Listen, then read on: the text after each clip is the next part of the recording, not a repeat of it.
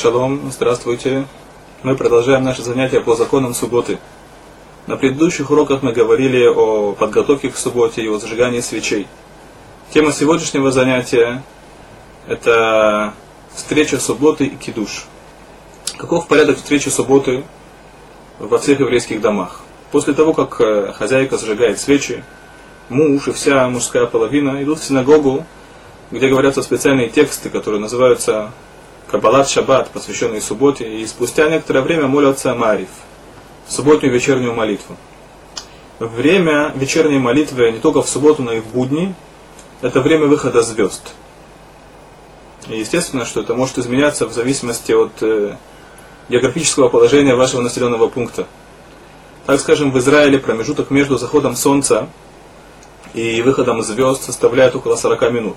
То есть э, в большинстве общин в Израиле Мари вечернюю молитву в течение недели в синагогах молятся 40 минут после шкия, после захода солнца. Чем более северное государство, тем этот промежуток больше. И после того, как молятся вечернюю молитву, муж возвращается домой, где его ждет накрытый стол и убранный дом, и всей семьей делают кидуш, это акт освящения субботы, о котором мы будем говорить позже. В летнее время, когда дни длинные, может быть так, что Мари, вечерняя молитва, она очень поздно. И кидуш он еще позже. И не всегда это удобно, потому что мы хотим, чтобы наши дети участвовали в этом. Это важно для воспитания детей. И когда дети уставшие, они хотят спать, это проводить очень тяжело. Так важно знать, что есть мнение в Талмуде, которое говорит о том, что вечернюю молитву можно предварить час 15 до захода солнца. То есть час 15 времен, я говорю о временных часах, да, не о астрономических. Мы уже говорили в одном из первых занятий, что есть так называемые временные часы. То есть каждый час это 1 двенадцатая светлой части дня.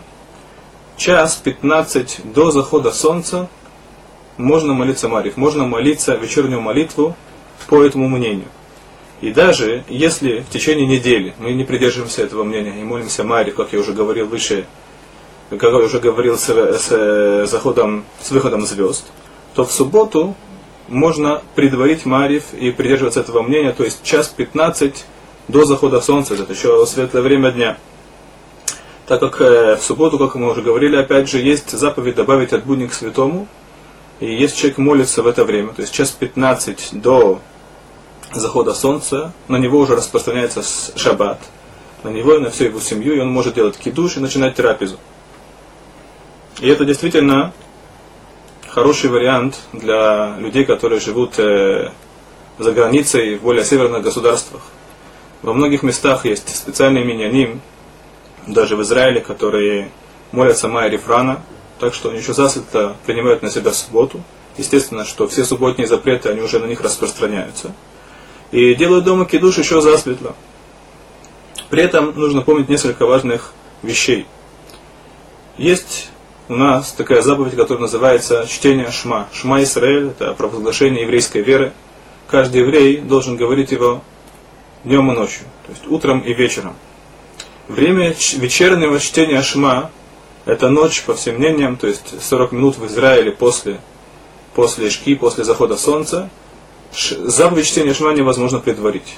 Так даже если, скажем, человек помолился Маре вечернюю молитву засветло, но Шма он должен сказать в 40 минут после захода солнца. Поэтому, когда уже темно, если это посреди трапезы, то можно, нужно прерваться и сказать Шма.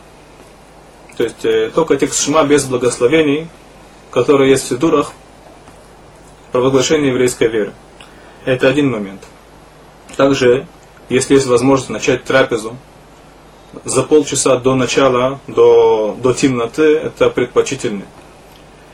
Еще один важный момент, да, что после того, как мы начинаем трапезу раньше, мы приходим домой, скажем, еще затвета, едем кидуш и начинаем первую субботнюю трапезу рано, важно, чтобы она протянулась хотя бы какое-то время после выхода звезд, чтобы получилось так, что первую трапезу я делаю уже непосредственно в субботу. Это то, что касается ранних э, миньяним, ранних субботних минений. Есть заповедь в Торе, которая называется Кидуш. Написано в Торе Захор et Йома Шаббат Лекадшой. Помни день субботний для того, чтобы освещать его. Что значит, каким образом мы можем выполнить эту заповедь? Тем самым, что мы упоминаем о субботе, говорим о субботе, э, при наступлении субботы и на исходе субботы, тем самым мы выделяем, микачим, выделяем день субботний из остальных дней недели. Так по Торе было бы достаточным упомянуть о субботе в начале субботы и на исходе, но мудрецы установили определенную форму освящения субботы, которая называется кидуш. Это определенный текст, который говорится над стаканом вина, и это делается в том месте, где проводится субботняя трапеза. называется кидуш. Это делается при наступлении субботы.